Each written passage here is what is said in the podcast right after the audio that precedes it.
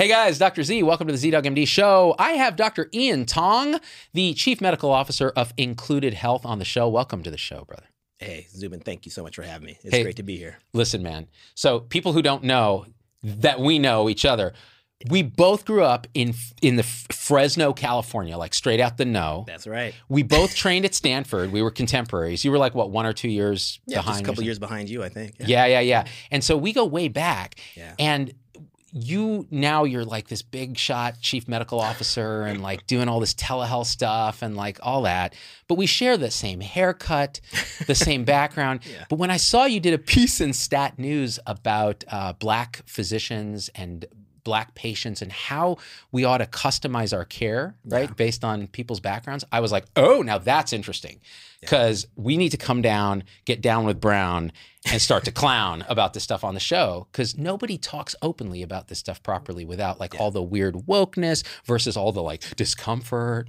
Yeah. So, I mean, man, first of all, dude, it's been a minute, right? It's been too long. It's been too long, and we've had two years of, um, you know, of an extreme uh, lockdown and isolation. So this is super fun to be here in person with you. We're, uh, You know, luckily we're on the safer side of Omicron now, right now, right? The Yeah. Case reduction, I think, is seventy five percent down. Um, you know, so this is fantastic to actually get out of the house and uh, connect with an old friend and reminisce a little bit about. Yeah, we have that shared background, man, which is great. We left you left out Berkeley. We cannot leave out uh, that I- Cal connection. I forgot Absolutely. you were So- at Cal Bear, dude. Yeah. Go Bears. Yeah, and we were the same year, I think, or maybe maybe a year off. I think I was class of 94 or something. Okay, me, me too. Oh, sweet. Yeah, yeah. So Yeah, I but know. see, but I was a gunner, dude. I, I graduated in three years. yeah, you So were I not. entered in nine Oh my one. goodness. I entered the you know like in the in the era of Did you Snoop really? Dogg. Yes. Wow. We were both in the era of Snoop. How about that Super I was impressed with my ending in four years, but in three, that's super You know impressive. what? Four is good. You yeah, probably did a triple yeah, major, though. I know you. no, I know I did uh, English and ethnic studies, but it wasn't ethnic study. Uh, yeah, I was on. I was on this back then. I was on this train Yeah. back in college. Berkeley had some great classes to offer, and I did a minor in ethnic studies uh, while I was there. So Oh, so you're Uh, like yeah. you're actually. so, I- so when you asked me about Snoop Dogg, it's like yes, I've been studying. You know, the the the, the Chronic, uh, Dre, Snoop, uh, Ice Cube, Predator. Uh, you're you're you're hitting right at the the heart and soul. Yes, I'm, I'm telling you, you're speaking my language because when you turn like uh, gangster rap from the 90s into like a thesis, Yeah. that's when the game is to be told, not to be sold. Like you just take it and reverse it.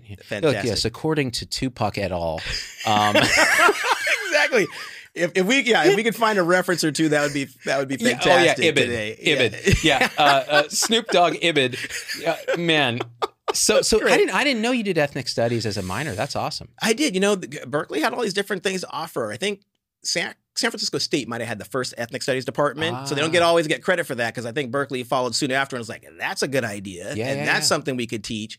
Um, but actually, um, I think they realized and opened up my eyes to the complexity of like. So, so I was using terms in college such as European Americans, right? Because I'm trying to properly describe, and I and a lot of my friends were like. Who, who, who's Don't you mean about? whitey? Yeah, yeah, yeah. I'm American, and I'm like, well, yeah, I am too, you know. But but I started using some of these terminologies because um, it just it just kind of made sense to me. I'm learning, right? I'm learning about Yeah. this this um, multicultural, multi ethnic background that I have, as well as yeah, lots of my classmates and and buddies and teammates at Berkeley. So we had some good conversations. Man, dude, I remember those days. So we totally overlap. And there was like, oh, Oh. I- dude, Well, do you remember what was going on campus around so 90 to 94? Do you remember Professor Sarich? Uh, anthrop- anthropology department. He, Oh. that was the professor that would talk about cranial sizes and Right. the brain and, and phrenology. African, yeah, bra- African brains were smaller, and that's why uh, you know, man. and, and it was all being turned into an anti-affirmative action um, argument, which was that argument was peaking when when we were when we were at Cal. you know what's interesting? I, I remember that. I remember Yeah. Duesberg too, who was the HIV denialist, was there Yeah, when we were there. And, Ten- and- tenure. Tenure, Tenure. tenure, tenure. Now, here's the thing, though.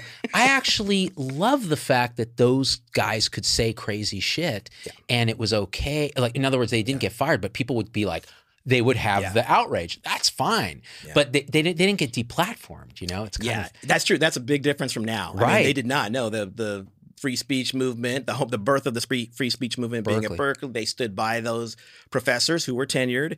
They could say what they wanted. Um, I mean, if you think about it in the grand scope, 20, 30 years later, uh, you know, we look back and I think you could say like they, you know, that was why it was such a great place because people could could bring in some pretty extreme or wild ideas, but there was a discourse. They could have a conversation. Yeah. I think that's getting harder to do. It's hard, it's more Yeah. than hard to do. That's why I Yeah. wanted to have you on too, because the kind of things you're bringing up, like I just did a show with Coleman Hughes, who's, yeah, young black intellectual, and he has a very different intuition about some of these issues. And so it's fun to kind of get all these ideas and say, okay, well, where, where, let's try to find truth because everything's a little true but partial, right? Like this Yeah. idea that I have on the show of the alt middle, like the Yeah. radical place where you can actually see all views and go, okay, well, what is, where is truth? There's a little bit everywhere. Yeah, so sure. r- remind, well, tell the audience because they don't know what is your ethnic background. Oh yeah, sure. Um, so I definitely grew up black, is what I would say. Uh, that's a racial designation, but um, So did but I. It, yeah. I mean, That's a culture. Yeah, no, yeah, I did yeah, not grow up black. yeah, no. Well, it's easy, you know. The, the the grouping in Fresno is a little more That- generous. it- it uh, is at generous, times, yes. but um, no, I mean, I, so but my dad was from Trinidad. So my dad was born in Trinidad. He was an immigrant to the United States. Came to went to Howard University Yeah. uh, which is a historically black college and university on the East Coast in DC. Um, but his dad was from China. His mom was part Chinese, part black, um, African, um, Venezuelan. I mean, so and Venezuelan's already like that's Yeah, pretty multi already ethnic in itself. yeah. So. So, um, so all of this and, and and all of this maps out on my on my uh, 23andMe uh, uh, thing, which is pretty interesting. The one thing that surprised me on that was, you know, 20% European uh, descent, Northwest European, and I I would have guessed that was like five percent or something, and and that I was 20% Native American, but it actually is like it was it's It was inverted. Yeah, So how how did your dad sort of self-identify? He did he identify as black? definitely as Caribbean. Caribbean. and um, yeah, and as black, but but also didn't deny. I mean, he also was like you know Chinese too. I mean, he was Chinese uh, Trini, uh, we would say, you know, because there's a whole mixing of the food and the culture and the music in Trinidad that is, in a way, uh, you know, a little advanced, I would say, because people just live together there. Um, so it's very common to have yeah. You know, and they have different name nicknames for each other that I won't use because who knows where they came from. You Yeah, know, they, they may not be appropriate, but uh, but right. but you know, but you have a guy from South, like South Asian, Syrians, Middle Eastern people. Um, yeah, you know, um, people of European descent, African descent, uh, Chinese, um, and they're all, you know, and they all they all sound the same. Actually, though, they all talk the same. They all have that same accent. Right. Um, love the same food, the same music, and, and everything else. But but in the house, the food that we would eat, you know, was a mixture of of traditional American dishes, uh, soul food, but uh, Chinese food too. Damn, dude. Yeah, like yeah. that. So I got to say that brings me back to my Berkeley minor, which was Yeah. music. Oh yeah, And- I forgot that. and I studied ethnomusicology. That was my sub emphasis in music because Wow. it was either that or do performance, and I sucked. Like I was playing guitar, I was like, I think you found some uh, performance. Uh, Uh, you know, some yeah, I ended up integrating it. I ended up integrating it, kind of like Trinidad itself. It was a melting pot of different. But but what was interesting is I, I took a course called Music of the Car- Caribbean, which which was like Pirates of the Caribbean minus Johnny Depp, but with a lot of like like when you talk Yeah. about Trinidad, you talk about you talk about steel drums, you talk about the influence of Santeria and different animistic religious traditions from Africa. You talk Yeah. about the influence of the polyrhythms of of Latin and African music, Yeah. and it all synthesizes. And our grad student was this like French white lady. But she had, you could feel like that cultural energy coming off her because she spent her whole like Yeah. uh, uh, professional career in in those islands, like Saint Well, I wonder if she wasn't also affiliated, yeah, with any of like the French colonies earlier, or Ooh, like were prior, or French Guiana, or Brit or British Guyana. That would be, I yeah, I didn't have that professor, but that that sounds amazing. Man, Yeah, that's awesome. Amazing course. That is yeah. awesome. Well, yeah, and all these other things like like one to make it connected to uh, Dre and Snoop. Of course. Why not? We can One- do that. I mean, the nine Trize.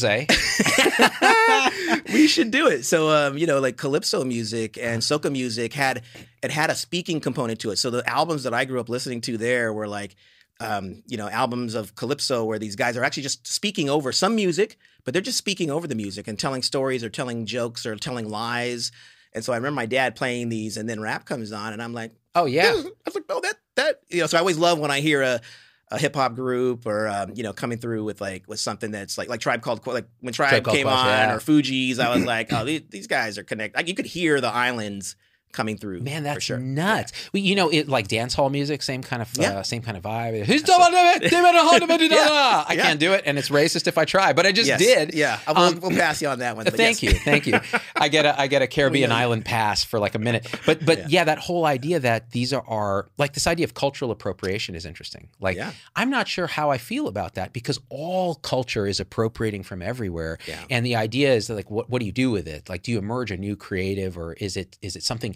Is there a, a hole in the universe that's created where something new is coming out? You know, Right. Well, I think sometimes when people do that, like you just did with the accent, and I, I like to do that as well. But I've learned like, okay, but I, you know, not everybody knows why I'm doing it or what. But to me, it's like I'm usually celebrate. I'm trying to celebrate, that culture if I'm doing that. Yeah. And I'm mimicking it, mimicking it at times because I'm like, I, that just sounded so cool. Yeah. And there's a really cool ad that came on. hmm, Maybe it was with the last Olympics that I was remarking that to my daughter, and I was like, that sounded so cool. And I started in my English American accent.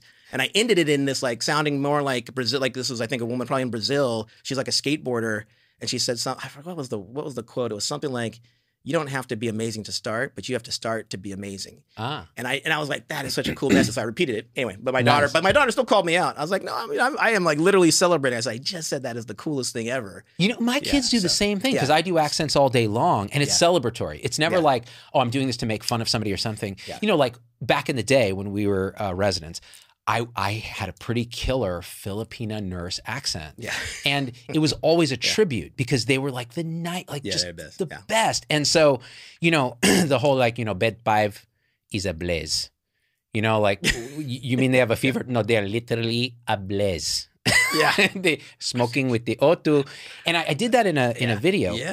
and what's interesting is a bunch of white people called me out. They're like, You're racist. You Yeah. can't do accents like that. Yeah. Bunch of Filipina nurses Yeah. Emailed me and they're like, dude, that was awesome. Yeah, yeah, yeah. They It was were like, "That was pretty good. So That's again, spot on. Yeah, people yeah. can tell when you're celebrating and people can tell when you're not. It's in fact, that's easier to tell when Yeah. you're not. Yeah. Right. Yeah, and I think sometimes we we might take a little license when we are people of color, which you you are. That's right, You see that's yourself as thing. that. I mean, Yeah. you, you started out by asking me. I mean, I think the same. Like, so you, you know, we are. You have this um, humility of you know you. That's part of you. You laugh at yourself, so you you know you you will laugh you know alongside with um, uh, you know yeah other people of color too. And that's a good point. Like, could a white person do that in today's culture without getting a lot of crap? it'd be a lot harder and I think they'd have to caveat it and so on. But I think, but you know, but I would, but I would have, you know, in the past, I would have certainly said, uh, yeah, that, that's funny. If what they're saying is funny and I feel like it's coming from a place of, of, Of love, love, I'm yeah. not necessarily offended, Right. right? Right, um, right. But it gets, but I think it, we've seen where even the most innocent intended comments sometimes or or things can sometimes you know work their way into being offensive to someone because that person does not know you you know like, Yeah. they don't know your friends they don't know that you know they don't and so they're uncomfortable by it because and so and so they're a, a bit offended maybe for yeah the the the, the group that's a subject matter you know or the target of that of that comment or so on so Yeah, and it's so it's so hard because we don't really assume good intent anymore. We assume. yeah Now, Yeah. so this brings me back to our Stanford days, right? Now, Yeah. um, because you're an internal medicine doc like me, we trained together. We have those memories, Mm-hmm. man, and and that itself is a crucible, right? yeah And sure it was a it was a reasonably diverse group, but it wasn't a whole bunch of black folks. No. and that persists in medicine, right? Yeah, it does. Yeah, about five percent, uh, maybe four to five percent of the nation's doctors are black. And what's the populational percentage of Uh, you know, it's in the teens, right? So it's yeah, so like twelve percent, thirteen percent, something like that. Um, so you are you're looking at a very underrepresented group within the healthcare professions. yeah, severely underrepresented. yeah. and that itself is probably a multifactorial thing. But we will dive into some of the the unconscious and conscious biases that happen and your Yeah. own lived experience because Yeah, that's what struck me just reading through the between the lines of your stat op ed. Yeah, I'm like yeah, something yeah. happened here like Yeah, I mean, I'm happy to talk about it. I think it's an important thing to to for people to know because you know um, I had the opportunity of being involved in health education. Right, I have been around numerous training programs, medical schools. I've been able to um, to have conversations with uh, residency directors and so on. And so, you know, what I learned in within one case specifically was a really you know really highly respected program um, that anyone would want to go to. Anyone, you know, and, and it's based in California, right? So I want to get to California and I want to learn medicine and I want to learn that from a great place and great teachers. And the people in that program, I know them. I know they are fantastic people. They are um, caring individuals. Um, you know, just uh, dedicated their careers to education, and they do not have, um, um you know, a, a, mean bone in their body, so to speak. However, mm. um, I came across uh, something that I came to realize in the program um, that I was discussing, where um, it came up where a letter was written for a resident to get to a fellowship level. And um, and in that letter, the the letter says that that person went to um, a, a, school that was a, a, historically black university with a very similar name to the school that the student or the the, the resident actually went to. Mm-hmm. So so all the letters for this person were sent out saying they went to this school um, which shouldn't have been a negative count against them. But the reality was that's not where they went to school. Right. We we uh, that program had made an assumption that that individual went to that school because the names are so similar and they're. Um, but uh, but that was not the case, and so um, didn't end up hurting that individual.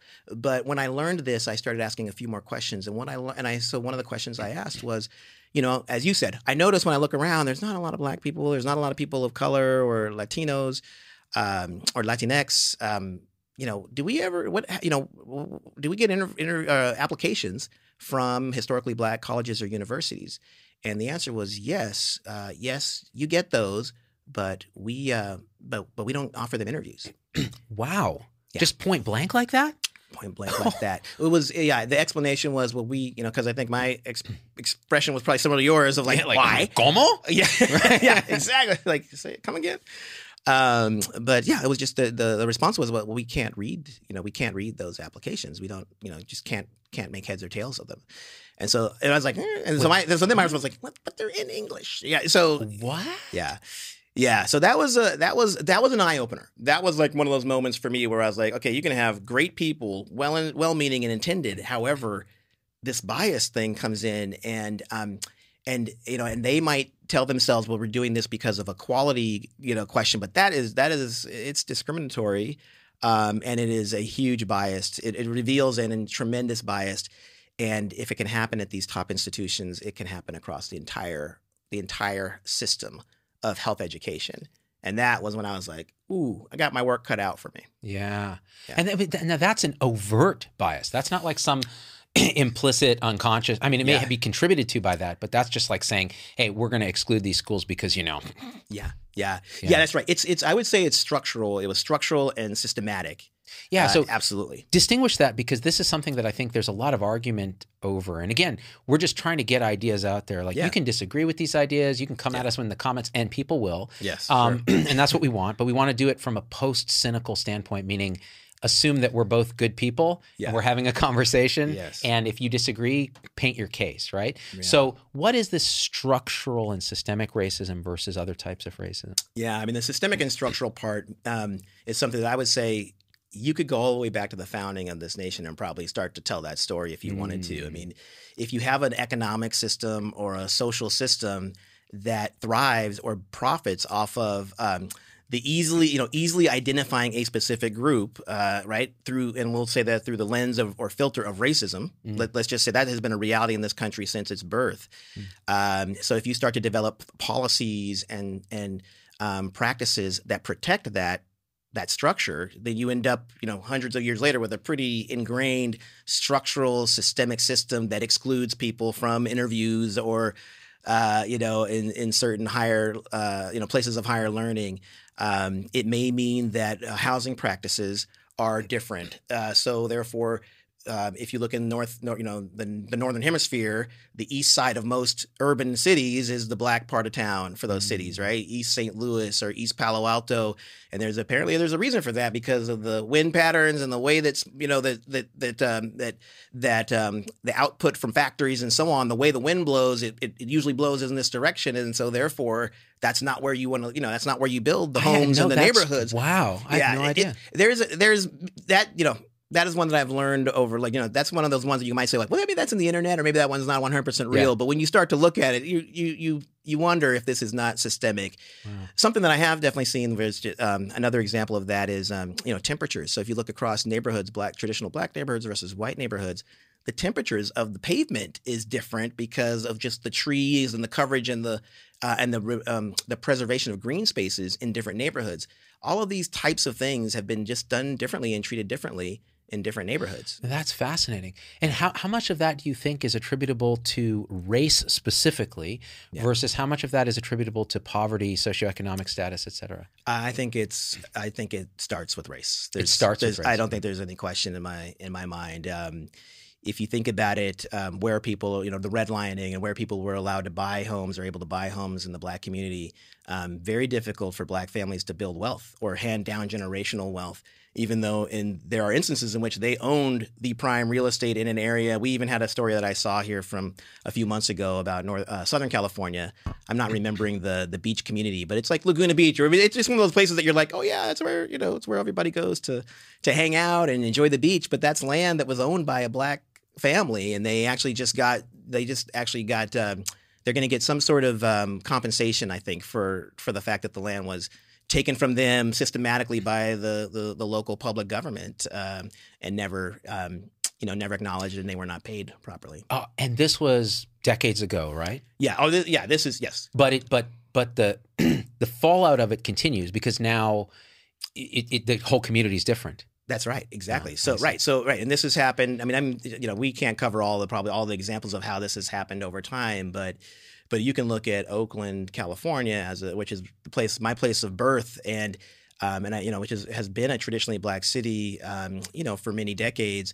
But it is it's it's shifting now too because I think there's tremendous economic opportunity in the Bay Area, as we all know, and we may see that that um, you know that there there there are forces afoot to try to go ahead and make changes in that in those areas as well. So why wouldn't that economic opportunity apply to Black people? Yeah. Well, it's it's a good question. I think there's multi multiple factors. So if you look at a traditional, let's just say by zip code, right? Zip code in this country. So healthcare in this com- in this country, you can predict certain outcomes by a zip code. Definitely. That's a, that's a problem, right? Yeah. More so uh, than the, than their genetic code. That's right. Yeah. Exactly. It's a stronger indicator. And so why is that? Well, we have black, you know zip codes that are you know predominantly people of color living in those zip codes or black people living in those zip codes, and so um, so, what does it mean to be in that zip code? Well, it might mean your educational opportunities are different. Mm. And those educational opportunities then relate into the kinds of jobs you can get, right? Like mm. the, the, jobs that you might be able to um, attract or get interviews for. Um, and that's going to impact your, your income level. And then your income level impacts what house you're able to buy or where you're able to buy. And so you can kind of start to see how there's a domino effect here. And I think um, you know there's a number of of scholars. The one that comes to mind is Rachel Hardeman out of the University of Minnesota. Mm. She does a very nice. She's doing a ton of research in this area. Does a very nice job of describing, um, you know, how that how that single uh, point of isolation or exclusion from being able to buy homes in different neighborhoods uh, makes its way all the way through to a okay, you can't build wealth in this neighborhood, and then you end up with a a problem of maybe crime mm. or criminal justice issues and then enforcement is not equal either in those areas mm. and so you so you can start to see how like okay if all these things are related which i i think we i would say i believe that they are um, you can start to understand i think our current picture a little better man so it, in other words it's multifactorial it's complex there's structural elements there's systemic elements there's historical elements that have created a momentum or a lack thereof for the black community say that now yes. trying to catch up is hard. Um, yeah. then let's bring it to the present. Are there current like what do you think is the status of the current level of say just overt bias and racism currently? Let's say if we started just right now do you think it's gotten better? Do you think it yeah. Yeah good. It's really this is really this is a great question. It's a really interesting time. Um, you know right now i would say that it has I think this has gotten better. Mm. Um, if you think pre-COVID and pre-murder of George Floyd, right? This is a murder of a black man that has t- that takes place at the hands of the, the police force, our law enforcement, um, but it's on it's in broad daylight in front of everyone. I would say that um, that that gave us an opportunity to have a discussion, mm. and um, and so that's why we're having this this conversation today. But for as many people that were planning, like that have known that that conversation needed to happen, and, and I'm speaking specifically in the black community, I think a lot of them were saying, "But I wasn't. But I would have liked to pick the timing of when we were going to have that conversation instead of after something like that." Yeah, happens, right? right. Yeah, yeah, yeah, exactly. There's a, there's ways to get there. Uh, so this is not the way that any of us would have chosen to, to get there. Certainly not the family of George Floyd. Mm. But um, but I think many of us would say, but we have a duty to to absolutely make ourselves better. Take it, you know, take that tragic event and turn it into something positive for our, know, all of our communities and for our country. And I think that is the getting better. That's why I'm, you know, hopeful and aspirational for the what the future can be. but that's you know that's why I wanted to yeah you know come and have this conversation with you to see if we're able to open some of that up. Yeah, yeah, yeah, yeah, yeah. You know, um, your own path because you, you're you're on the outer bell curve of that path, right? You Yeah.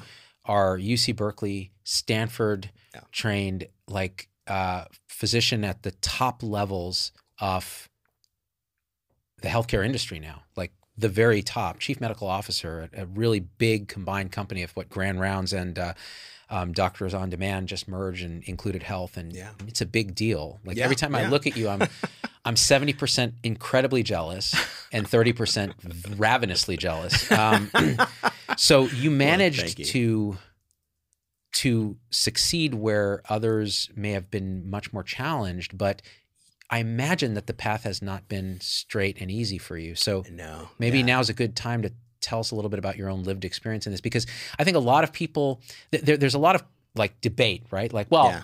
it's a meritocracy America. So if you're Yeah. just good at what you do, it doesn't matter what your race is. I don't see color. Like it's just that, by the way, that I don't see color thing. Yeah. uh, And I'll tell I'll tell you my take on this People still say that by they, the way. they still do say that and it's a way of it's i think it's a way honestly and i assume good intent it's a way that like i think people that are not of color want to say listen i'm not a racist at all I, I don't even want to talk about that because honestly frankly unconsciously it's kind of uncomfortable um, That's right. let's just take that off the table Yeah. and everybody's cool i have a black friend my one black friend is right here guys i'm kidding and and i don't see color um whereas you know as somebody who is Yeah. off-white Yeah. uh, you know of, of indian parents uh, but they're persian by descent and grew up in the same area which was an Yeah. interesting area to grow up if you're not either white or hispanic Right. um, but but the, the idea that I always see color Yeah. as a flavoring or an Yeah. attribute Yeah. of what makes somebody unique. Absolutely. And I want to celebrate it by actually talking about it. But to do that makes people these days very uncomfortable. It does, but I see it the same way. It's a celebration, right? I mean, this Yeah. this is a differences are things that we need to find in one another and celebrate those. Uh, but we've made people so afraid to talk about them, specifically white people. I mean, European Americans specifically um, experience something called stereotype threat around discussions about race and ethnicity. Especially more so if they are out, you know, be, they become outnumbered in the room by like you know the, the more people in the room that ha- are people of color, the harder that conversation and the more frightening that conversation would get. oh, so them. so stereotype threat. What is Yeah. that? I haven't heard that term. Okay. Oh gosh, this is this is a really important thing for people to under, to, to learn about. Um, Claude Steele was the individual who who coined the term and and discovered this. He uh, looked at Stanford uh, undergrads who had similar um, uh, SAT scores, you know, admit college admissions test scores. And you know, it's going way back for me, but I think I it's know, the man. SAT. I think it's SAT. There was an. ACT involved at some point, yeah, yeah. you can do it ACT or SAT. Um, but then they also looked at their GPA, and so they basically tried to match the students black and white, Mm. and they told uh, uh, the students black or white this test uh, which i think were like gmat questions or something like that you know Mm. kind of tricky questions said this test has the ability to measure your intelligence. They told that to a cohort of black and white students. A cohort of black and white students they said this test actually has no no ability to measure your um, your intelligence but they are just problem solving questions. Have fun. Go go at it.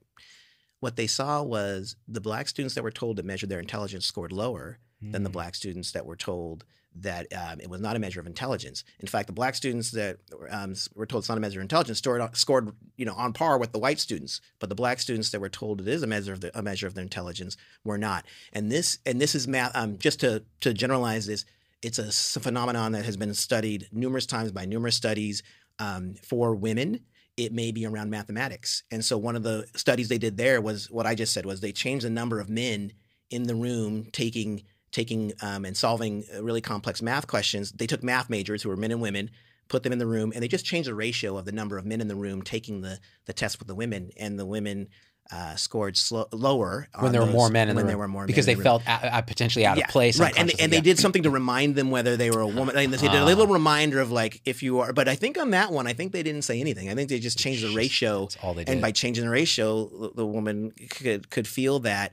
Um, and then they looked at with Asian women, and if they reminded Asian women if they were Asian versus whether being a woman, that was a flux like that changed their scores. Did it, well. did it raise their so it raised if they it, so if you had, you perform better if they remind you that you're Asian before you take the test. So stereotypes, positive and negative. Yeah, but Yeah. they yeah well they can't they can't be you can be um you know generalizations stereotypes can be um but they but stereotype threat for sure is harmful right that's the idea is that it usually is it, the the pure definition of I believe is a negative stereotype that is that is seen that is in um that is in play in the context of your situation at the time so uh, you were bringing up the example of me. So a, a black man in higher learning, or or who's a assistant professor at a at a um, you know well respected medical school, and you're one of the only people like you there. Like, yeah, there's stereotype threat that would be in play there wow. So when you because the stereotype is black male intelligence or black female intelligence. That is Right. why it is. Uh, it's a, that's why it becomes it comes across as a threat. that's hence the term stereotype, Stereotype threat. threat, This yeah. is fascinating to me. There's a great book on it, Whistling Vivaldi. I have I get no royalties for this, um, but um, no, it's a great book. And Whistling Vivaldi, um, that term, it's really Claude Steele's story to tell, and the University of Chicago student whose story is to tell. He would whistle classical music if he was walking past white people in Hyde Park in Chicago, so that they would not be threatened. to disarm them. yeah, to disarm. Oh my gosh. Yeah. So when I mentioned uh, a white person being, what was it? Uh, we were talking about it, and you said, well, if they're outnumbered in the room, you said stereotype threat. Yeah, How did that apply to the white person? Or were you talking about? It, it does, yeah. That's well. That's so. At the at the end of this book, Whistling Vivaldi, they start to get into how you know just how universal the experience of stereotype threat is, Mm. and so they brought in math and they brought it. They bring in different examples that people have studied, and and this is one that I believe was studied was for for white individuals, just their feeling of um, of level of comfort uh, to discuss race and ethnicity. Interesting. So so white people have stereotype threat. Yeah, they do. Yeah, yeah. And, and see, this makes sense because I think there's a problem we have in the discourse where Yeah. white Europeans or whatever are vilified in a way that creates understandable psychological reactance to even talking about this stuff, right? I mean, wouldn't you be like, Yeah. ah, I was born the way I'm born. Right. And you might say things that you and you might say things that you you don't even believe, but you say them because you're nervous. You are Right, nervous, you right. are intimidated, and you don't even know why, you know, and you start to fumble. I mean, and we've there's very awkward moments. I'm sure YouTube has, has them all over the place where people are trying to, you know, explain something and they just lose themselves in it because they feel it, you know, and they don't even know what it is. I mean, honestly, they're like, I don't know what's happening, but I feel, You feel it. tense and anxiety around this topic. And so I start to really handle it, you know, gingerly, or I just, you know, or I can't do it um, with authenticity. And then, um, yeah, and then something comes out that's not authentic. Dude, that's exactly it. Yeah. So what happens is people say stuff that you're just like, "What is going Yeah. on? Why are you so weird?" All of a sudden, like, and and and Yeah. you know, you know, okay, this is so interesting. I mean, you could we could talk for four hours on this, but we, we won't. But I'll, I'll say this: part of the reason I wanted to talk to you about this Yeah. stuff, which is typically very charged stuff, Yeah, right, is. that Yeah. we go back, like Yeah. the authenticity between us is going to be disarmed. Yeah. But let's say I were having the conversation with like somebody else that I barely know, Yeah. and let's say I was white or more white than I feel. Yeah. sometimes I'm like, you know, people really think I'm white, and uh, Yeah. and that's you know what I don't don't think I don't consciously and unconsciously use that for advantage when I can, Yeah, and I don't for sure. consciously and unconsciously use the brownness for advantage when I can. I mean, it's just been conditioned since youngness. Yeah. Just do what is. It just navigate society. Yeah. It's really weird. So again, I always I think about race in such in a kind of different way, but th- the idea that that discomfort Yeah. is unconscious. You said it. They don't even really know what it is. That's right.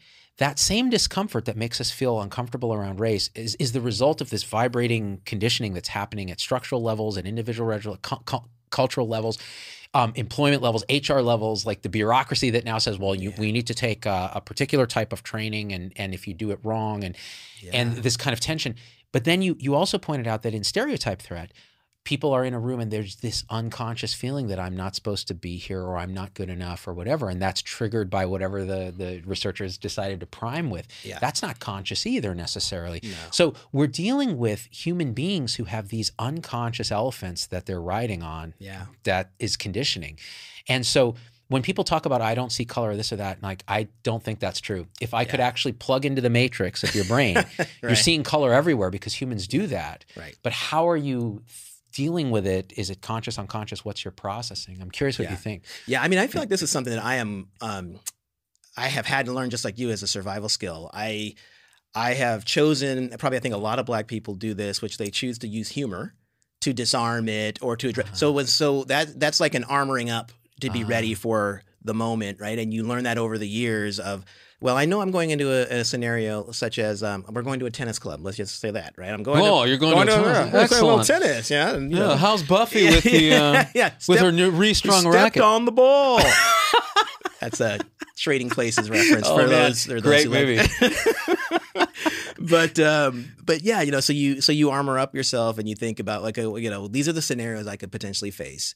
You do get ready for those, you know, and you but you hope that like you can be yourself and be authentic, and nobody throws that curveball at you, so that you can just not have to be on guard.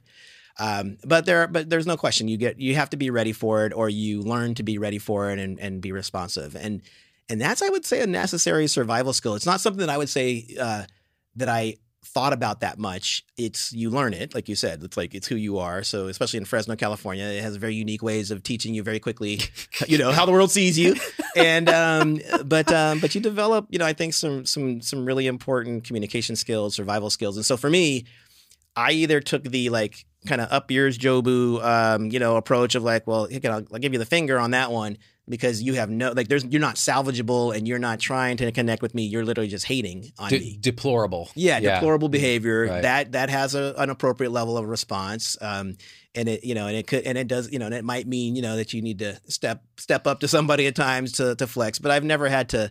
You know, uh, maybe only once did I ever get into like something that was physical over over that. Mm. Um, but because humor was a, just a much smarter way, and let's face it, if somebody's going to jail for that, it's probably gonna, you know, it's probably gonna be me, the guy, the black guy in that inter- interaction. At least Yeah. where I grew up, yeah. uh, that you know, I'd probably have a you know a much higher percentage chance of of um, of being the person who gets in trouble for it. And and so again, it's not all about being incarcerated, but there I always said like, yeah, you know, you learn quickly too there where like if you fight back in a certain way, that that scares that might be really scary to some people, and you're the one who gets in trouble. Um, but you were the target uh, initially of the of the aggression. That's so. giving me stress just hearing you talk about it. Seriously, like it, it- Yeah, my cortisol goes up, and and, Yeah, can't- and, and you're living a whole life with that kind of Yeah. consideration, right? Yeah, there, and there's a name for that because it does. So to your and if if this is the point you're trying to make, I mean, it it, it does build up. So my personal experience with that is I'm I have um, gotten to have a lot of success and been very you know um, um, you know I've been very fortunate in my life for sure. But I've also worked hard you know to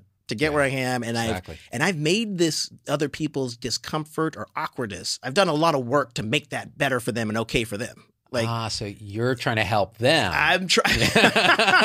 Right. Well, let me help you help me is is is Right, is, right, is really the, the way the equation. good way to look at yeah, it, yeah. yeah. Well, I mean, I, I'm not saying I'm. I don't want. I'm not looking for a. Uh, you know, an award, and I'm not trying to be an ethnic entrepreneur or whatever. You know, it's just, it's just, this is just my survival skills have been like, look, I, for me to survive, I need you to be okay with me, yeah. right? I need to not be a threat to you, Yeah. and that can feel um, like a burden. But for me, for the most part, I would say it did not feel that way because I probably found humor as the release, right? Yeah. Punchlines help you get through that. I think Dave Chappelle has a cool quote on that. He's like, I have to make it a punchline. He's like, that's sad. He's like, but he's, Hey. he's not doing poorly by that, by the way. Doug, Dave Right. Chappelle may- has made a lot of money. Work for Dave for sure. Yeah. Yeah, right. Seems to be working for him. Right. Um, but uh, but over time, you know, that has a name. I mean, that's biological weathering is what's happening. going on. Biological weathering. Yeah, you know, you're, you know, you're um, the little drip of water that just, you know, that occurs, uh, you know, um, over years ends up, you know, can wear itself, you know, into any hard, you know, into a rock if it, you know, if it, it's if it's a really hard surface, a really strong surface. But over time, um, that constant beating uh, is is going to um, is to is going to leave some weathering on that individual for sure. Um, I'm, you know, I, I, I don't, you know, I'll, this is where I'll probably start to get uncomfortable. Be like, well, I, do I want to get, you know, how much do you want to open up uh, about my own journey there? But, um, but no, but I've seen it. I mean, I mean, I've been, I have been approached by KKK, you know, members of the KKK, or at least people that had cards that said KKK on them. They have cards. My friends have been. my- One of my friends in high school had a Confederate flag that he put on his on his uh, you know his big wheeled uh, what do we used to call those the Oh, his four wheel drive monster truck monster truck Yeah. monster truck Raised. yeah the radio vehicle, yes, yes. He had the lift kit I mean it was Hey man, Fresno. There were tons I mean, this is like you know cultural upbringing, you know, cultural Yep. immersion for me. Yep. Um, but he had that flag, and so we were followed one night. I, the car was up high enough; this guy couldn't see everyone in the car, and I was in the back seat, so he Ah. couldn't see me. So, but he gives my friend a card that says KKK and says, "You know what that flag's about? You should check us out. You should give us a call."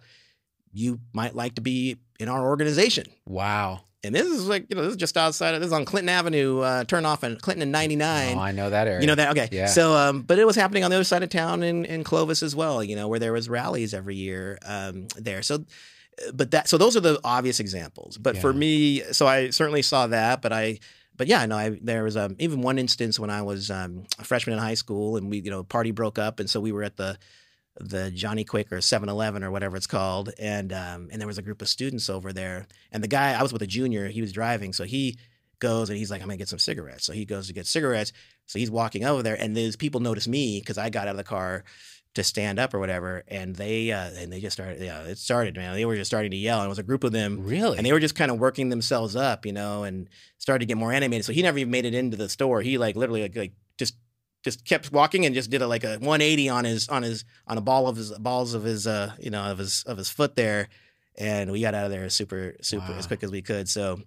Yeah, so those are those are the big obvious ones. You know, people throwing the N word with anger and then starting to you know, you know, tell you to get out of here, and then throwing you know throwing uh, their soda cans or whatever. I, I didn't look to see what they were drinking, but uh, you know, but you're like, okay, this is probably not a good situation. This is not one where you want to be at 14, um, you know, growing up. and that that's that's like wiring your cortisol responses and it's wiring Yeah. your epinephrine resp- i mean it's it's wiring that hardwiring that and then we ask the question why is it that black people have higher rates of hypertension and heart Yeah. disease and stroke Yeah, yeah, and, and and and you know can you separate out the genetic differences whatever they are Yeah. from the biological weathering the cultural immersion in that I don't think so. But we, but we could use data to convince ourselves that these are things that you know, oh, black, you know, members of the black community, have, you know, are being killed by diabetes, and it's and it's because all these things that they are doing, you know, and it's like, well. That that yeah, it's easy to come to that conclusion, but you know, but if you you know, I would like for people to understand that it's not all them, that you know, it's not all that they're doing, and um, you know, as a society, we have we have stacked the deck uh, in um, in many ways against them, and that's what these social determinants of health are. Yeah. Right? We make people's transportation to healthcare and education and so on more difficult if they're in the black community. Um, you know, their ability to find nutrition, you know, nutrition. I mean, just just uh, eating a balanced diet. That's not as easy. Um, I lived in, with my family in East Palo Alto for a number of years, and there was not a full service grocery store in East Palo Alto for like decades. And you people know? people who don't know, they think Palo Alto, fancy Silicon Valley. East Palo Alto is one of was one of the poorest, most dangerous Yeah. for- in terms of homicides and things. Places murder capital, murder of, capital uh, of- California, at least, if not the country at Yeah. one point. and so you were living there with your family. I did, yeah. I lived Yeah. there with my yeah for my with my own kids. Um, yeah, Yeah, absolutely, yeah. man. I yeah, I got a good I got a good deal on that. You know, you know, my, Yeah, you, might, you might guess. Yeah, yeah, yeah, yeah. Uh, yeah, it's a place where I was like, I can live here. You know, I'm not afraid of this, and I understand how to stay, how to be, how to be safe. I was just not. I wasn't threatened by it. Actually, I just thought, Yeah. you know, like this is. I don't believe what the what the the what- media what is the saying media says about, about, it. it. Yeah, right? because I know these people, and so that's so it was. um Yeah. So anyway, so yes, I was able to find an affordable place. uh, You know, on See, the even, peninsula. Even, even the stereotyping that just happened, right? East Palo Alto. Like I was like, Yeah. East Palo Alto. You live yeah, in East that's Palo the Alto. association, right? That's Right. yeah, that's the association that we're taught, and that and that's true of so many different neighborhoods. Absolutely, yeah. We were like, oh, you don't, you know, you don't, you know. I asked people that my friends of mine that grew up in Palo Alto, right? Oh, you grew up here? Yeah. Where do you live? I live in East Palo Alto, and you can kind of see it on their faces, like. yeah, they're just like, you want "Hmm?" to? You, your kids want to come over after school? They're like, yeah. Where, uh, why don't you come over to our come over to our house? You know, yeah. I was like, but do you do you go to IKEA in East Palo Alto? Like, oh Yeah, yeah, all yeah. the time. Oh, Like, yeah. because that's where I live, that- right that- there. It's right there. yeah, I know exactly where you live. You know, you know, or, or lived. That, that it, yeah, they're just like, man, they're going to do a drive by in their three wheel, man. one of those. Did you ever have one of those three wheels with Oh the yeah, plastic? the big, the big wheel. yeah, yeah, the big wheel. That's what it was. The big wheel. I had so many of those. That back wheel would get burned through though, because that's where the brake was. Yeah. And you'd just be like, damn, dude, you can't, you can't it, replace it. It's like made of plastic. um, That's awesome. yeah, back to this. And talk about using humor. I mean, it's uncomfortable stuff. It is. Yeah, it can be hard to And- talk about. Yeah, and take it on. And my and I'm in a multi-ethnic household, right? My wife is Caucasian. We are, you know, we are we are raising multi-ethnic kids, Right. and so they are. So that's what I meant, or what I was talking about when I was saying, well, the timing of this discussion was not, you know, I did not determine that, but yeah. but it actually has been a, a silver lining has been to actually have these conversations at our dinner table and you know we've been through a lot to you know to to learn from one another and um, you know we celebrated Kwanzaa as a family Wow. uh, yeah for the first time that was not a celebration that my family engaged in but Um, but my daughter, my oldest daughter, really wanted to do it, and I was like, "Let's." great, how old is she? Uh, Sixteen. She's about to be turned sixteen. Yeah. Wow. Yeah. Yeah. you know, around our table too, we're multi-ethnic as well. My Yeah. wife is Chinese, and the kids are, you know, Hapa as they say in uh. Hawaii, and um, we we have a lot of conversations about race. It's interesting because I want Yeah. them to be able to openly talk about these things Yeah. in, from a place of love, right? Yeah. And uh, Exactly. it's- exactly. it- and they have a great re- frame of reference when they have that, not just having the multi ethnicity themselves and their backgrounds, but they, but and also through people they love, which are their grandparents. right, Right, but then they, but but to be able to have parents that can have the conversation with them, I that's the thing that I wish for every um, uh, homogeneous household, you know, almost every homogeneous heterosexual white household in the country. It was like I'm wishing you, uh, uh, you know, uh, you know, I have a prescription. You know, it, it's pull someone into your house and invite them to your dinner table that it doesn't look like you and it has that multi ethnicity because you'll get a, such a different perspective. You know, and I think and um, and talk about something.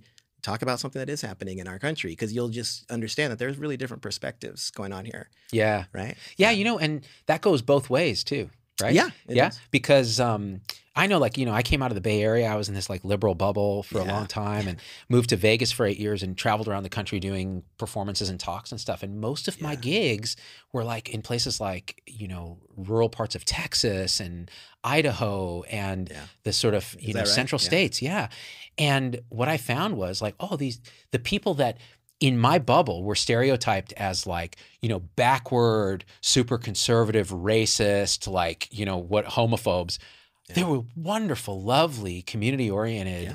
caring, open people. And I was like, oh, I was I, dude, I'm never going to believe anything I hear until I see it and feel Yeah. it with my with myself. Yeah. Again. Yeah, I And, think and it's the right. same. It's exactly what you're saying. I think that's it. I think that's great. I think it's the right way to do it. And um, and you have to have a little bit, extend a little bit of grace to those individuals because if they, you know, they could not always control their own conditioning. They could not control yeah. their own learning or even their frame of reference. And I, I have friends who would say that, well, I, I've actually really not interacted with black people actually. yeah. Still today, some of them will say like, well, actually, no, Ian, you're the first person that's like black that I've actually like known at this level. You know, Yeah. like that I know that you know you talk about your where you went to school and who your family is and and um and we've talked about th- you know we've talked about politics or something else like that. You know, something important. You know that we've had a conversation. They they have not ha- heard that voice and they have not gotten that perspective. And I and that's that's probably at the root of a lot of our problem here, being able to to bridge the gap. Yeah, it really is. You said something too, and we will get into the medicine part of this, but Yeah. you said something about um, conditioning. Yeah. And and what you know how much of this is people's fault and how much of this is like who we how we're raised. And, and this is Yeah. where I get a little frustrated with the left sometimes. The the classic teaching on the left is you're a product of your environment and Yeah. you know things beyond your control and therefore you know as a society we should try to lift you up. But what we find now is in the sort of world we're in whether it's covid and like shaming people who haven't been vaccinated or whatever like oh i'm you know that guy died but he didn't get vaccinated. So you know there's this barely concealed like mm, we're smarter than you. Yeah. and and not thinking like oh there's probably a reason the guy didn't get vaccinated. Like all this conditioning all this exposure to different things and and now this person is dead. And the other thing is um with uh, people who are have not had the experience, you know, oh, that guy's just a racist beyond hope. He's you know in the basket of deplorables or whatever, and Yeah. and it's kind of, and there are, like you said, there are those Yeah. people. There Yeah, are, out there. but to paint it with the broad brush is very un, unclassically liberal. So it's kind of like we all need to kind of look inside and go, wow, we need a little more love and co- and understand like connection. Yeah, I think we. Yeah, I mean, I think it's really lots of a mistake that I probably made early in my life was like, oh, I will try to educate you. Ah. Let me just educate you because I and I think that's also a liberal trait. It is a liberal right? trait. Yeah. like, totally we're, like liberal we're very disagreeable. we like to. I'll just tell you what's up. Yeah, yeah. yeah. I, I know, I know. I went to I went to college. I went to medical school. Like you know, Right. I, I know better, right? I, I can tell you. Um, but I but I also when I think about like how I treat patients, I've learned that yeah, just telling people that smoking's bad for them and, and educating them about smoking is not the only way to do it, right? Like you, there's better ways for us to do it. And I I've definitely started to become a fan of like thinking like economically and financially. How do we create business? Uh, differentiation that actually rewards the people that have, uh, you know, they're going to provide culturally concordant experiences or culturally competent experiences. Ah. I think there's a way for us to. I- It's a. I think it'll be a more effective way to get to the goal that we want. Um, but yeah, the liberal approach of like just treat teaching you, you know, and then you'll see the error of your ways, and you will learn yourself into wokeness, Wokeness. is not gonna happen. Yeah, like we we've tried that for a long time, and it's just not gonna. Yeah, and you know, the, the- you know, there are cultural re-education camps in China that tried that. It doesn't, it doesn't work. Uh, yeah, there, right. There's, there's a way to do this uh, out of love, and and and the truth is, you know, so so back to that, this idea that we can actually subvert the apparatus of capitalism to actually have systems emerge that are more like what we want. I recently had a guy on the show, Daniel Schmachtenberger, who studies civilizations and civilization level thr threats and risk. Yeah. And he said, you know, right now we have we have a culture, a social media apparatus, big tech, and governments like China. So you either have the autocratic top-down control, or you have the big tech is running everything, and the algorithms are hijacking our limbic system. It's a race to the bottom of the brainstem, and we all hate each other because those guys get paid when we hate each other because more ad revenue, more clicks, more likes, dislikes, etc. That's right. And he said that's going to emerge a civilization that we don't like. Yeah. So, what if we actually redesigned those incentives and systems, like you just described, to actually emerge a civilization that we all could get behind? Like, Yeah. except for that one KKK guy that you were talking about, and that group of guys. Like, Yeah. the, most people would be like, you know, it'd be really cool if the races kind of got along better yeah. and we all were happier and, Yeah, and yeah. more cohesive, right? Absolutely, yeah. No, I love that. That's actually a great, um, you know, a great way. I, I love that that you had that conversation with him because the opportunities are there. You know, we just have to.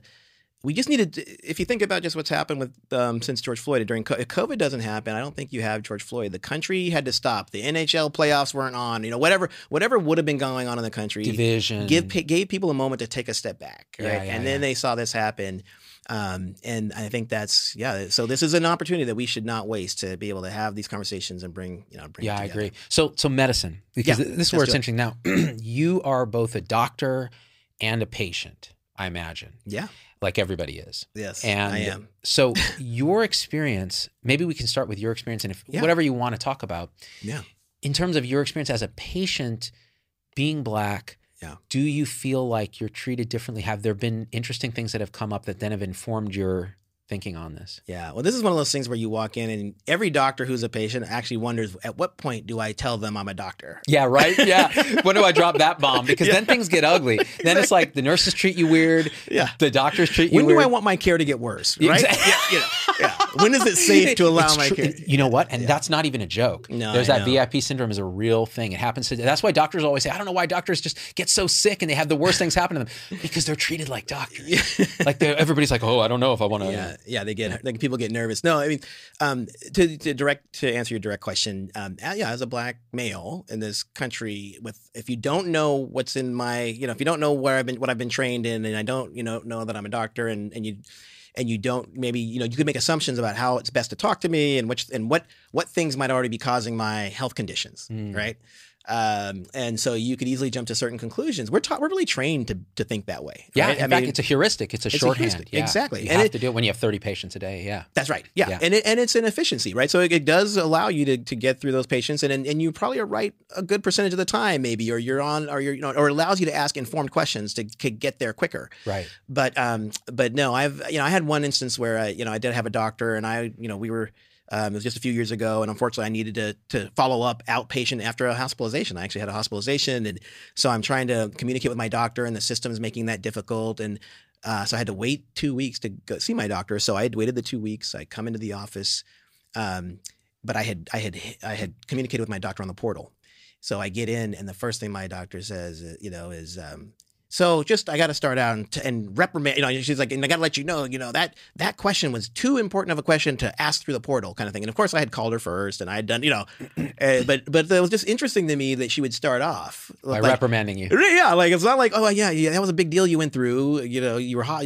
How you feeling? You know, It was like, how dare you bring up this complicated thing via the EHR? Yeah. Yeah. yeah, it was. Right.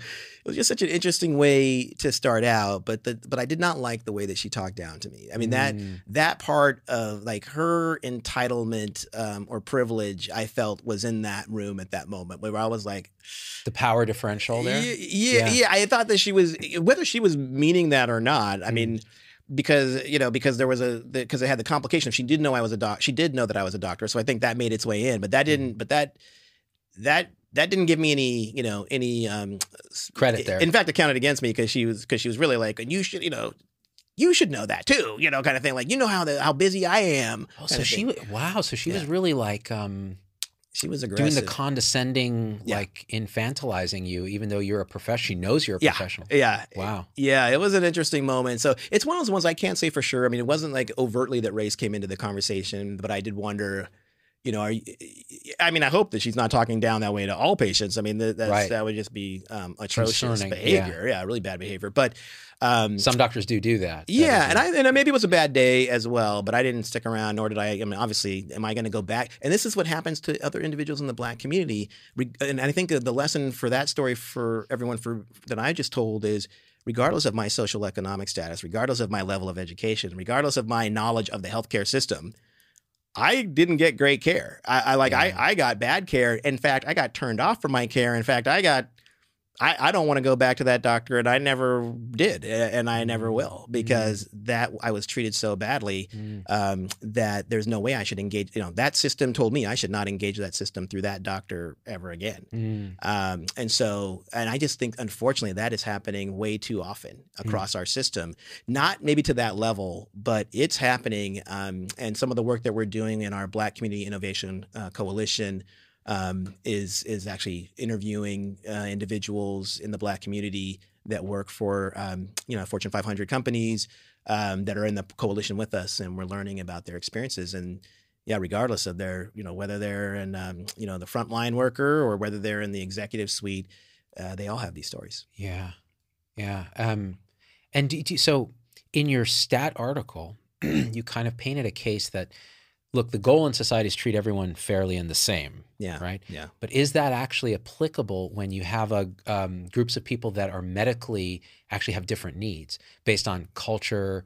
And you didn't actually dive into well, is there are there genetic differences in race? How much is race? How much is culture? You didn't dive into that. You just said, hey, here's the deal with black folks Yeah. and with the culture around that and their interface with medicine. Yeah. And it's different and it requires a different approach, That's which right. is which is different than what you're typically taught, right? It's like, That's know, right. you- I'm I don't see color, I don't see race, I don't yeah, see we're yeah we're typically taught yeah the standardization of healthcare delivery is a is a goal to achieve. However, um, that's not enough. We've been doing that for decades, and what we have known for decades is that the Black community uh, has um, you know experienced worse cardiovascular health. Lower preventative care rates, whether that's screening for colon cancer or breast cancer or what have you, um, lower access to primary care services, um, higher infant and maternal mortality rates around reproductive health. I mean, three, four x the mortality rate uh, compared to white women in you know even in the same practices uh, kind of thing. I mean, so there's there's a there's a body of knowledge that we have not been hitting the mark here. We have been missing the mark desperately. So I I put so that article was really or that that statement was really intended to um, you know to to put that on us a little bit. I mean, that's on us as a as a profession, as a group of professionals who are trained and, and need to know better, and absolutely step away from the standardization uh, with these individuals. Acknowledge that um, the health system has treated them differently.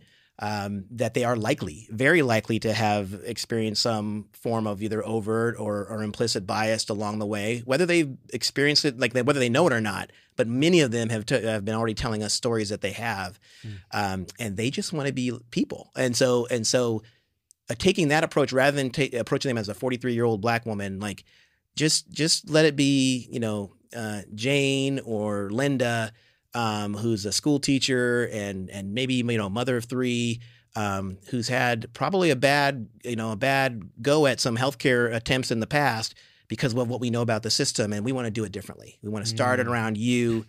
Give me your narrative about what has happened in your healthcare journeys, and and and then you know and and, and have that humility ourselves in approaching it that way.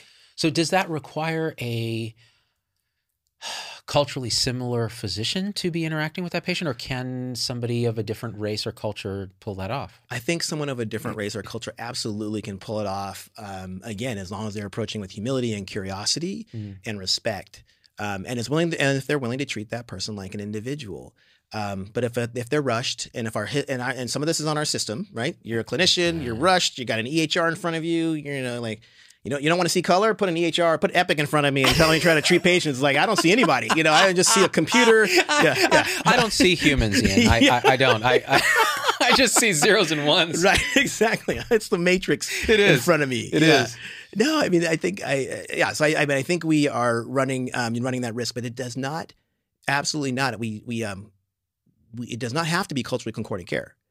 That being said, the black community is asking, the begging, in fact, for more culturally concordant care. I mean, with that Ah. where you started out in the very beginning about the fact that we do not have enough black physicians, we do not have enough, you know, we don't have enough black medical students and pre-medical students in the pipeline and in, and within STEM.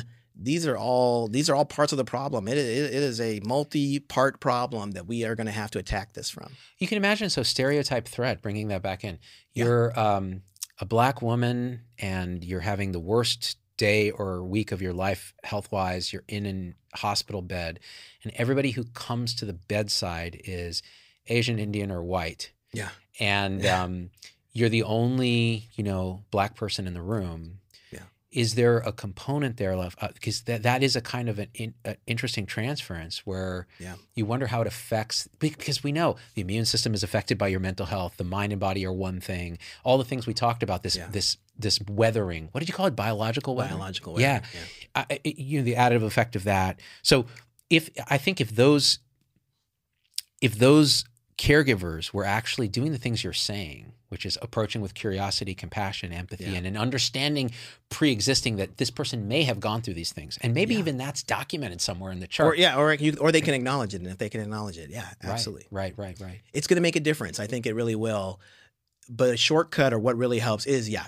But or if that doctor that walks around and knocks on the door and walks into the room, if that is a, a you know a black woman who has got the, her white coat on, Mm. you know, and it says you know I'm you know um you know I'm Dr. Olapade, you know, and you know that you can just understand. You can imagine. You can put your place yourself in that place of that woman. Is like oh thank Yeah, you know relief. thank you you know Yeah.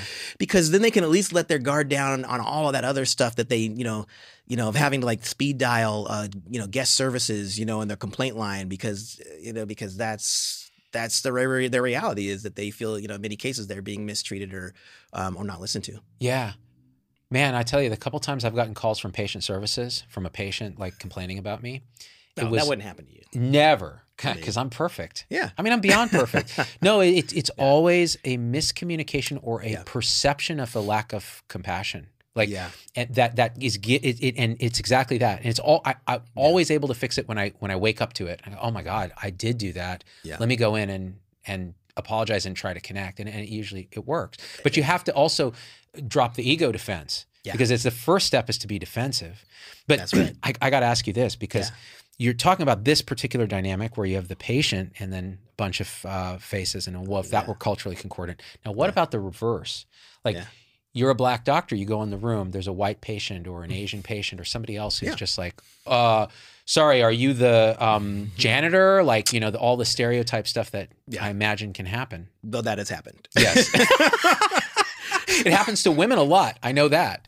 It does. Yeah. No. ab- Oh, I mean, yeah. yeah I mean, uh, Jen has numerous stories. You know, my wife has wife, numerous stories. Also, this is- Stanford uh, graduate. Yeah. That's right, Stanford graduate, where the the patient's complaining that the doctor has never seen them, and she's like, "I I'm- came in every day." you it know, says MD at the Yeah. end of the thing. Yeah. just just couldn't Doesn't get it wrapped around their mind. Absolutely, I, I have been mistaken for the the guest services for the TV repair guy. I mean, Ooh. all different. Yeah, That's that an was- upgrade. Yeah, yeah, and Yeah. I don't know. I was just like, you know, is this kinky thing? What is your, you know? Yeah, I'm just kidding.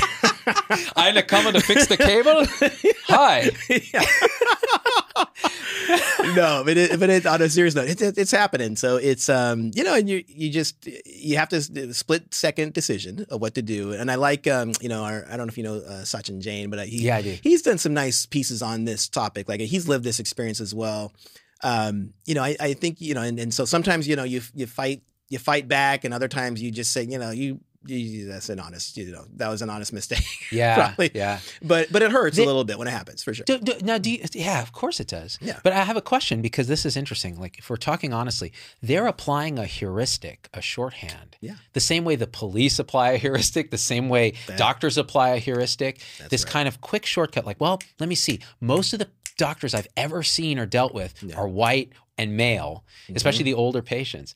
Yes. And now there's a um, there's a introduction of a novel element. So the brain goes, oh, let me put it in the structure I know, which Yeah. is this guy's the TV repairman. Yeah, yeah. And and instead of like a, a more right brain approach, which is oh novelty, let me reevaluate my my view. Something is different, right? That's But right. I imagine there's a way to nudge that. I don't know what it is quite. It may be just talking to them. It may be just uh, societal progression. It may be being present, and I, I don't know what it is. You know, it's it's it's um it, it, ideally it's preventative because um but I think one of the ways is actually just changing the ratio to some degree. Yeah, so I it's mean- just fix that problem. just fix the problem. Fix, the thing that led to the heuristic, right? Wait, how dare you, Ian? Like, you, you know, by by the way, that related to that, this is funny. So I. I think we got a solution. I think. Wait, did you just solve the problem? Um, I, I, I one time I, I had to give a talk following Joycelyn Elders. Do you remember Joycelyn yeah. Elders? Yeah, she was our our uh, Surgeon General under Clinton.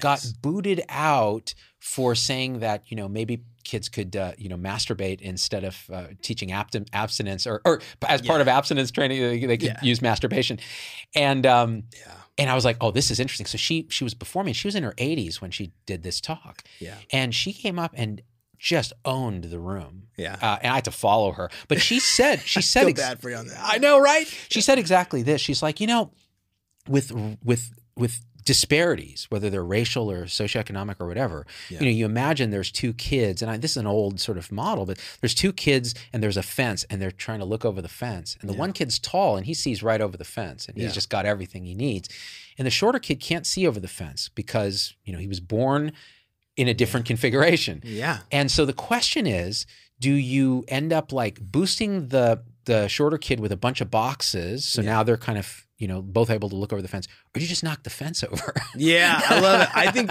and I think it's. I'm okay with either one. Either But one, yeah. If you if you can knock it down, knock it down. That's the best. I mean, yeah. that would be the best. Um, and that, but that takes super strong That leadership and courage, and I mean, right? Structural change. structural change. Structural exactly. That's a good. You we came up with a good metaphor just there. Well, she the- did it, Yeah, and I yeah. stole it. Yeah, And well, just, that's good. just like we stole those cells from that other black woman. Whoop, uh, What is her name? Uh, the HeLa cells. No, was it? yeah, Henrietta Lacks. Henrietta Henrietta Lacks. And uh, gave her no credit. Um, Yeah. I at least at least gave, you, you gave credit. I gave Joycelyn you- Elders. Was it Joycelyn Elders? Yeah, Joycelyn. Yeah, but no, that's a great. But there's a great cartoon, just exactly like, like so, and it may have come from her talk there, where they actually show that of saying like equity. This is equity. It's not equality, right? Right. The mistake of equality is like putting people, both people, on the same thing. the but you're, but yeah, but you're like they're not starting out at the same start point, right? Right. Um, so you need to make some adjustments. So being, you know, not being a racist is not enough. It's not enough for doctors in our in our profession to say, "Well, I'm, I'm not a racist." Though it's like, well, then you you know, you got to go beyond that. Like you have to go and become an anti-racist. Like it's you can't be passive about this thing because if you're passive, guess what happens? We have health disparities and health inequalities that just keep perpetuating themselves every few decades. It's like it does not change. The biggest, you know, the biggest challenge we have, uh, the biggest, um, you know, enemy in the room here is lack of change or that we do nothing. Right? Like we Mhm. have to do something different. The way we've been approaching this is is just not going to get the change that we need to see. Okay, so this is an important piece because I think a lot of people would argue and say, no, no, no, just by I don't see color or you know Yeah, I'm not a I'm not racist racist, yeah. overtly. Um, I- it's that's enough. But you're saying the structural momentum of the of what's brought us to this point means the fence is this tall, Yeah. and most black people who come up against that fence are not able to see over that fence. Yeah. And so you could you could have a tall person here saying, "Look, I I have no problem with you seeing over the fence. Yeah. that's not a problem." So maybe you should like climb up, or you know, Yeah, there's yeah. here's some bo- Figure I it mean, out, Figure yeah. it out, right? You know, meritocracy. Get Yeah. go get height enhancement surgery, whatever it is. Right. But what you're saying is maybe they ought to be saying, okay, how are ways we can knock the fence down or be yeah, more yeah, ways that they can knock the fence down, and also ways that they can, um, um, you know, or or, Or uh, get out or get or yeah, help that. Yeah, yeah, Yeah. bring bring a crate for them to stand on, or get or get out of the way because Directly, because if they're all there first. And they're all standing up, looking over the fence just fine. Like you know, and then someone else comes up with their box and says, "Well, I'm I'm on my box and I'm trying to see, but I can't see past you." right. they need to account for that as well. You know, I I- don't want them to say, well, they um you know not not to have their own aspirations and and to you know we just need to make more room for more um you know more people to be able to see over the fence or you know and then one day I think we can knock that fence down. How how would you take into consideration, say, a, a white male, and this is a common sentiment, I think, in particularly with lower socioeconomic status white men, Yeah. is well, this is great what Ian's saying, and you know, lifting up um, black people, knocking down the fence, or people of color, whatever it is, but I. uh, even though I'm born with this privilege of white skin, which they don't recognize as a privilege because they are so socioeconomically uh, hurting, I feel like now like the discrimination is against me. Like I feel disenfranchised. I'm going to go watch these particular shows. I'm going to gravitate towards this way of thinking, et cetera. How would how would you incorporate that or manage that in this kind of thing? I mean, this- is a this is a tough one because um, I think there are those there's many of those individuals out there. We saw evidence of that all over the place. I don't want to I don't want to call out specific events because you know that gets us into a political yeah, yeah, I discussion. would say, yeah. But some people have shown that um, you know they're dissatisfied with the way things are going, or they feel like a table is being turned on them, or a pendulum is swinging too far, and um, and they could be left behind. Um, I mean, first of all, I would just say that's a war. You know, as a warning, like when that happens, you are you are reacting in a way that you know you're likely being manipulated by by not a person of color who's taking your job but it's probably a you know um, a more privileged white person actually uh, who's telling you where to point your anger um, and scapegoating uh, but um, but you know so I so I don't I so I think they should already be suspicious of of that thought if that is if that's how they're feeling about this It's because a class issue within. yeah. yeah, I think Yeah. yeah, I, I think it's been used that way for a very long time. Yeah. I, I think there's some truth to that. Um, you know, it's it's not something that I've studied. It, those are those are not you know the These the, are uh, things like the the, the white male. Uh, you know, um, the white fragility. I I- you know I haven't studied that one as closely. You know. Probably best to just not. Yeah. but yeah, yeah, yeah. No, no, no, no, no. I, get- I get it. It's interesting Yeah. because these these are like when you look at the online discussions of this stuff, and uh, Yeah. you know, my show is interesting because we reach people. We're one of the few, I think, internet things Yeah. that spans politics, race, uh, healthcare. cultures, healthcare, Yeah. even outside of healthcare. And COVID has turbocharged that. You know, because sure. And again, I, I, I use the term alt middle, which is a kind of a parody of alt right. It's really more a, a higher standpoint where you're trying to look at all views and go, every view is true but partial, but how can we find truth together in a synthesis way? Yeah. So when I good. ask questions like that, it's always like, okay, I'm anticipating, Yeah. you know, what is the what's the synthesis of then the divergent opinion on this? You know, Well, yeah, I mean, I think it's a great question, and I'll I want to add to my answer on it because I don't want someone to walk away and say this guy has is not really thinking about things from my perspective. yeah, right, holding Because- their view, yeah, Yeah, because that's actually not true. Because they got to remember that I grew up, you know, in Fresno, California, which is not the only place you can grow up and feel like. But you know, but growing up as a black male, I've had to study. I, it's not like I haven't studied any of that. I said I hadn't studied white fragility specifically. When when I when I say study, I mean like read the papers and go deep. yeah, Uh, but I have been a student of of of this dilemma, um, Mm. absolutely, uh, for the white population of this country for a very long time. I mean, I would say that's a survival skill. I'd say so. Any you know any person of color who um, who gets you know who seeks higher education and then a profession. You, you know you are studying you're probably studying the majority you know American majority all along the way wow, right? I mean, all the. I mean, if it, Yeah, and I, I can break that down academically. I mean, okay, I'm learning about um, treatment of heart failure in in academic papers. Who are the subjects of those papers? They're all white participants. Yeah. every single one. I I have read. I so I have studied this population a lot. Uh, it's just the that specific scenario is one where um you know my first advice to that person would be like just be suspicious if that's what you're believing question the viewpoints that are are being thrown at you.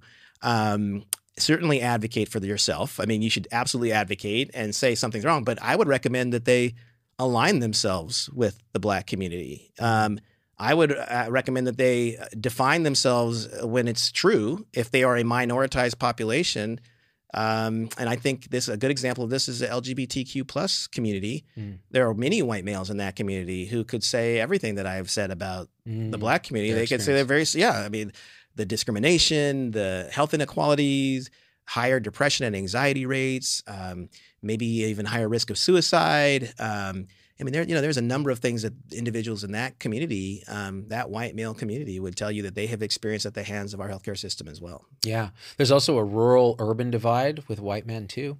Um, Absolutely. that's that's interesting, and you can see that. You know, what's interesting is I, I, we talk we talk about race quite a bit and culture.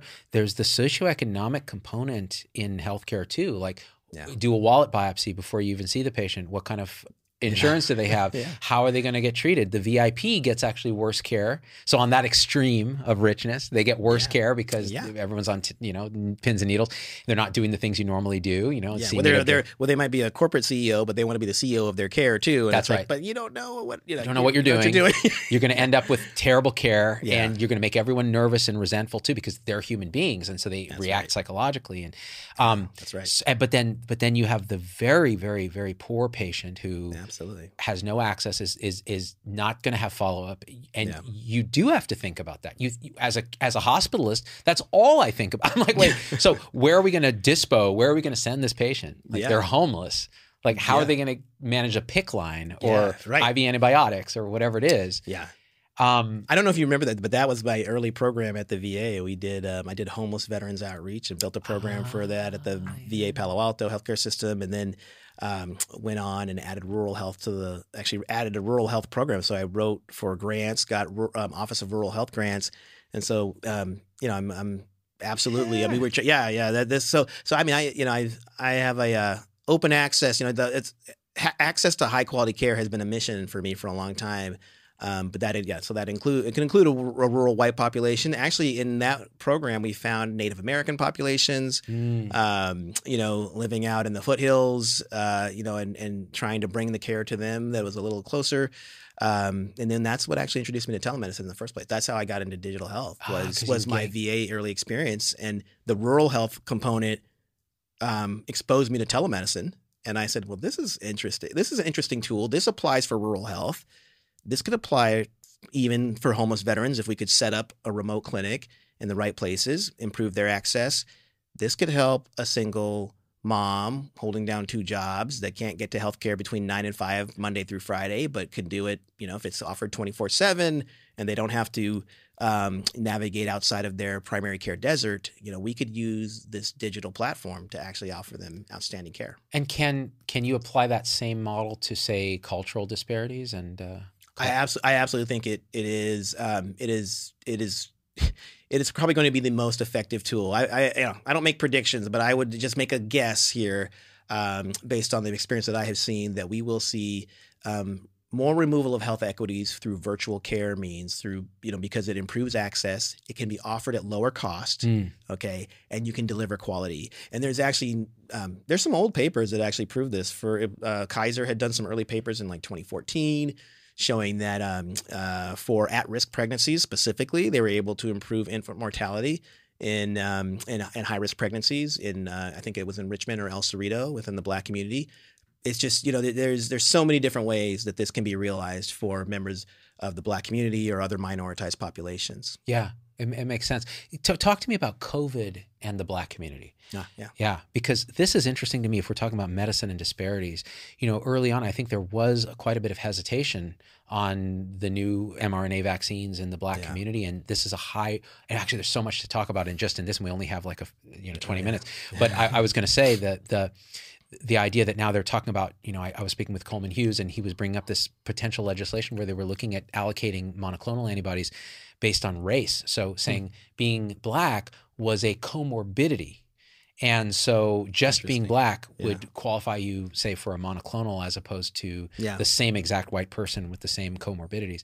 And, and I'm, I'm just like, well, I don't know. I, you know, I don't know enough about it. Yeah, I don't know. I mean, it's um, again, but that could be along the lines of like the you know you have to do more to overcome this this traditionally uh, structurally racist you know hierarchy and system that we've built. So I think that's where those arguments come from. Um, Right. I um, you know, I I probably was more aligned more like with Bob Wachter, where it's like, well, just do a lottery, like you know, you, know, but or or maybe Yeah. do the lottery twice. Do it, you know, certain allocation for you know for the white population, black population, Latinx population, but you know, but I, there there probably were uh, somewhat equitable ways to do some things. fair ways yeah, to do things. Yeah. More but, fair. Yeah. Yeah, but we, you know, but we probably, um, you know, I think we tried to do this with the vaccination distribution and so on, um, but it's just been hard for these things not to become political. What, why, why would, can you speak to why black people, the black community might be more reluctant to get a vaccination? Yeah, I mean, this has been this is a um, you know a reluctance or hesitation that has grown. It's really around distrust, and it's grown over years. I mean, it's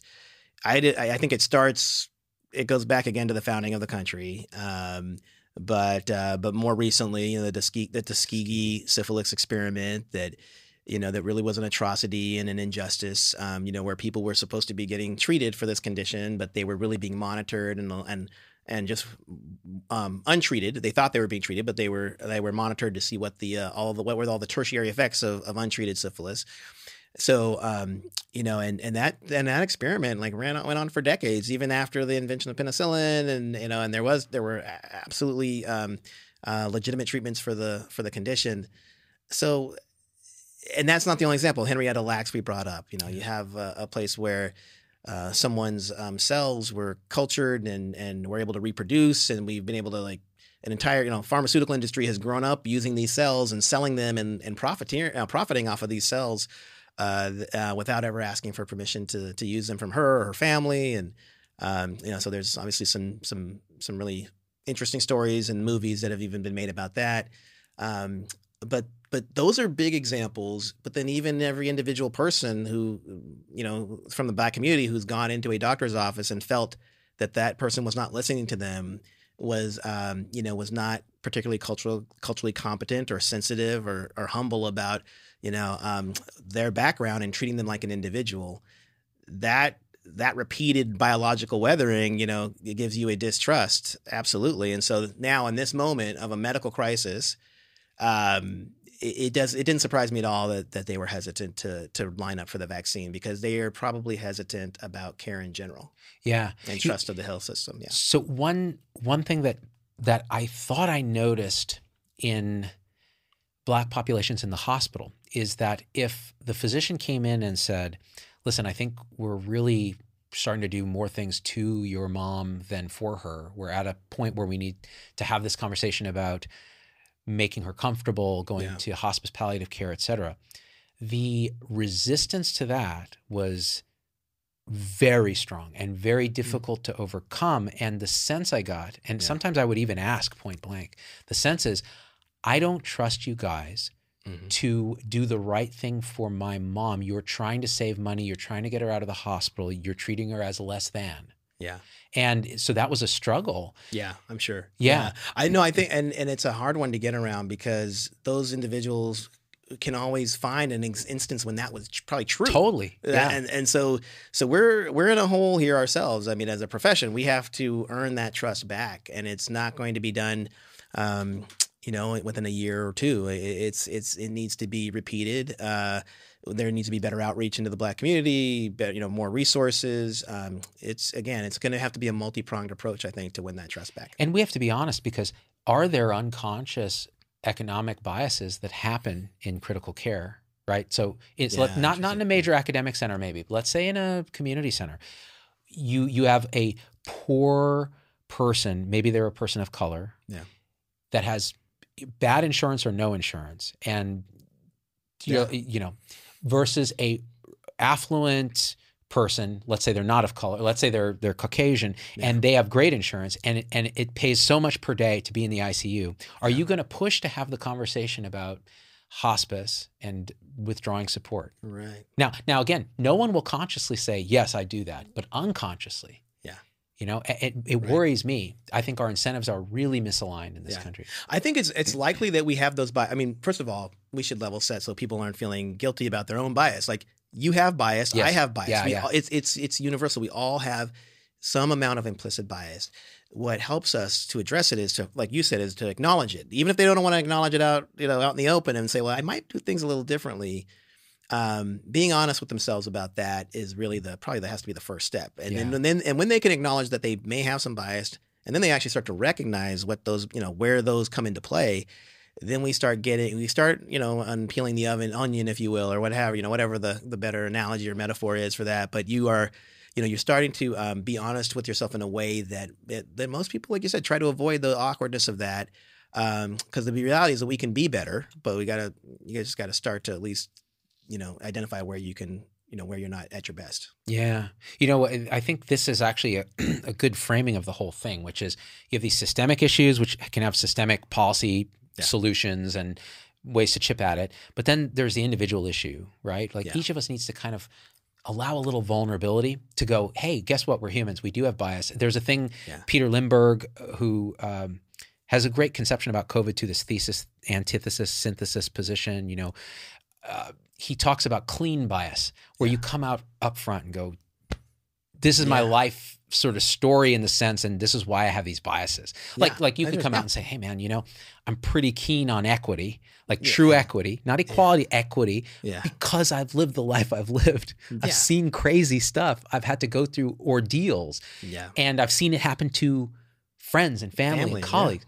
So, of course, this is my lived experience. So, the, the, the- first of all, it does two things. It recognizes in yourself, oh, I have this this this position and this bias, and that's fine because then when something something occurs that may be inconsistent with that, instead of feeling cognitive dissonance, you can go, oh, okay, well, that's definitely going up against my bias. So, do I have a blind spot? Am I open to to be convinced? What would convince me to change? But then also, it tells other people that you're open and vulnerable and able to to self reflect and go, this is who I am, Yeah. so that you know me. Now you know that when we talk, you're gonna we're gonna come from a place of love because this is who I am, Yeah. right? Absolutely. Um, I love that. it's- I love that. it Yeah. works. It's powerful, and and you know I try to do it myself. Sometimes I fail, sometimes I succeed. But when I'm talking about anything, if I'm talking about Yeah. you know vaccines or whatever, I'm like, okay, here's my bias Yeah. because I'm in the medical industrial complex because I've studied the science on a lot of these things. Like I'm like the guy from Hellraiser. I put a ton of needles in my head, Yeah. and I prefer that to taking a medicine because medicines have side effects and they're not using your body's immune system, et cetera. But n- knowing that bias, Yeah. I'm open to seeing where it's incorrect in the case of say a COVID vaccine for a young boy at age 12 who's already had COVID, gotten a single dose, should he get the second dose? You know, and the parents are worried.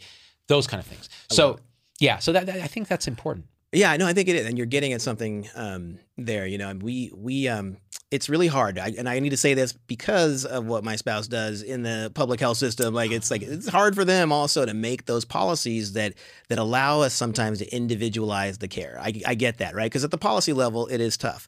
Um, but that's why we're trained as professionals is to be able to make the accept, like you know, someone who knows how to make that exception Yeah. or to say why this might be okay for your four and a half year old or your four and three month, you know, four and three quarters, you know, year old yeah. who's not quite five yet.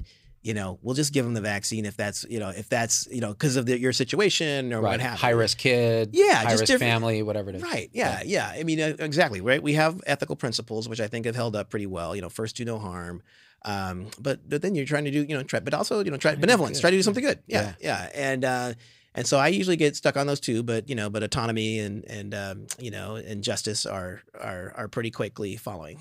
Yeah. Yeah. Yeah. Yeah. It's kind of cool when you actually. I had to. I almost. I was like, am I going to remember all of it? Yeah, I think. It, I think justice is the really good. Really Yeah. good. Really good. Yeah, Yeah. but we but we probably don't all get to justice all the time, which is partly why we're in this in this mess, right? Like, yeah, actually, it, it worth. It's worth as we wrap up. It's worth talking about those. What you're pointing out of these moral taste buds that we all have. Yeah, so the justice one is the fairness versus cheating. Yeah. Um, uh, care versus harm. So that's that Yeah. beneficence. Like Yeah. um, autonomy versus um, non-autonomy. Yeah, so paternalism Liberty or- versus yeah, oppression. Right. yeah, Yeah, yeah. That kind of thing. Sanctity versus degradation. This feeling of um, the sacred or the clean and the unclean, which comes on the left. It's like you're unclean if you don't have a vaccine and wear a mask. On the right, it seems like it's and this is this is stereotyping, but just on average, you have this. Um, you're not putting that new poisonous pharmatoxin in my body, right? Right, And so it's a sanctity versus degradation thing. That's and there's one more which I'm forgetting, but it, oh, loyalty versus betrayal is an interesting one. Oh, wow. So loyalty to tribe, loyalty to race, loyalty to country. Uh, Yeah. versus betrayal, and this is one that really it plays out quite differently in liberals and conservatives. So conservatives really do value the loyalty versus betrayal highly, which is why you can have things happen on the right Mm. where you're like, dude, that guy should be like no longer a part of the party, but they're like, you know, he's one of us. Whereas on the left, Yeah. you say the wrong word, and you are gone. They're just like, nope, not a thing, not a big value for us. yeah, yeah, cancel. Yeah, right. That is really interesting. I hadn't uh, had or heard that broken down that way, but uh, but it makes a lot of sense that you know different tribes are valuing different, you know, have um, are indexing off of different parts of the value system. That's right. That's right, right. And they're all trying to be good. they're trying to be good. They're all trying to be now, and with some exceptions, right? But uh, they're all really. Jonathan Haidt's book, uh, The Righteous Mind, goes into this: why good people are divided by politics and religion. Yeah. awesome. Really yeah, good. yeah, good. Ian Tong, Zoom I got to get you to your next meeting. You're busy hustling, like you know, CEO, CMO. Where can we find your stuff, man? Oh yeah, uh, you- well, you know, so yeah, chief medical officer of Included Health. Um, uh, uh, president of the Professional Corporation for Doctor on Demand. So if people Google any either of those, I'm sure they're gonna they'll be able to find They'll us. find you. Yeah. they can find me. And I got to say this: like this episode is not sponsored by your employer, has nothing to do with your employer. Your views are independent of your employer. Thank this you. is just That's something that you and I, because we're friends, we're talking about. Because I don't want to get you in trouble, and I also don't want the FTC to go. Did they sponsor this show? Because they did not. No, they did, no, they did not. No. So, uh, dude, really, thanks for having this honest discussion. Yeah. W- will you come back? We got to get. Yeah, yeah, Yeah. we should get Jen in here too. Totally. Uh, yeah, let's do it. But no, but this has been great, man. Thank you so much for the yeah, just having the conversation. It's been fun to catch up with you. Yeah, totally, Yeah, dude. Now I'm gonna I'm gonna think about things a little differently, and uh, Yeah, me too. and that's what we want to do. All right. Me too. So until next time, guys, you guys know what to do. Um, if you like this stuff, if you don't like this stuff, leave comments, but do it in a post cynical, respectful way. We're trying to find truth, right? Yeah. We're seeing everything is true but partial. If you have a lived experience that's contrary to something you've heard here, state it. Um, you know, um, I don't want your KKK card. That I don't want. Um, but if you do like what we do, you can become a supporter of the show. And actually, we're now doing um CME credit for people Oh. through a company called CMEfy where they can reflect on this content. The content's not accredited, but they can go. We put a link there. They reflect on the content and they get CE credit. So, so they so learning about this stuff, This they is can. great. Yeah. They, what? How will I apply this to my practice? Yeah. I get a unit of AMA PRA Category One credit. Well, then we should t- we should have told them to go also to the implicit association test that offer that's offered by Harvard. It's free, and there's multiple different versions of it. They can check for race and ethnicity. They can look at um, religion. They can see uh, on transgender and sexual orientation, gender identity issues. They can see and understand their own implicit association better. Absolutely. I took that test. I found out I Yeah. think that women should be in the kitchen and barefoot and pregnant, apparently, unconsciously.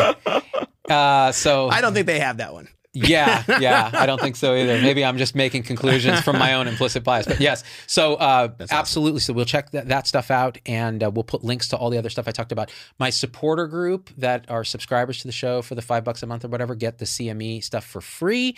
People who are not supporters can uh, get each. Um, unit done for like 10 bucks or something when clicking through the link through our partner CMEfy. All right. I did my business there. Awesome. You like that? Great, dude. See, I'm Yeah, a businessman awesome. too. You are a I'm not a businessman. I'm a businessman. and we are out. Thank you. Hey, it's Dr. Z. Thanks for getting through the whole episode. That's a huge accomplishment. and so at this point, I just got to ask you for a few favors because it just helps us so much if you leave a review on your favorite podcast platform and subscribe. It, it just really helps the algorithms to get this message out to others. The second thing is email me, hello at zdoggmd.com. I get all these emails personally. I can't respond to them all, but I need to hear your voice because, especially on podcast, we don't have a comment section. And I want to hear how this episode affected you, what you'd like to hear in the future, what you think we got wrong, what we think we got right, anything, anything, or just say hi. So that's really powerful. And the third thing is, financially, it helps us a lot to support the show in any way you can. And if you go to zdoggmd.com forward slash supporters, you can join our supporter tribe on your favorite platform YouTube, Facebook, Instagram, wherever. What that will get you on those platforms is live shows with me that are exclusive for supporters and access to our Zoom meetings where we talk about awakening realization and we share with each other our own experience. It's a powerful group effect. It's a community, really. And we support and love each other and share again through our own experience how we're waking up. So, and that that ripples out into systems, into transforming healthcare and education and government. So it st- really starts with us. So join us there if you can. Again, zdoggmd.com forward slash supporters. And I'm so grateful to have you with us.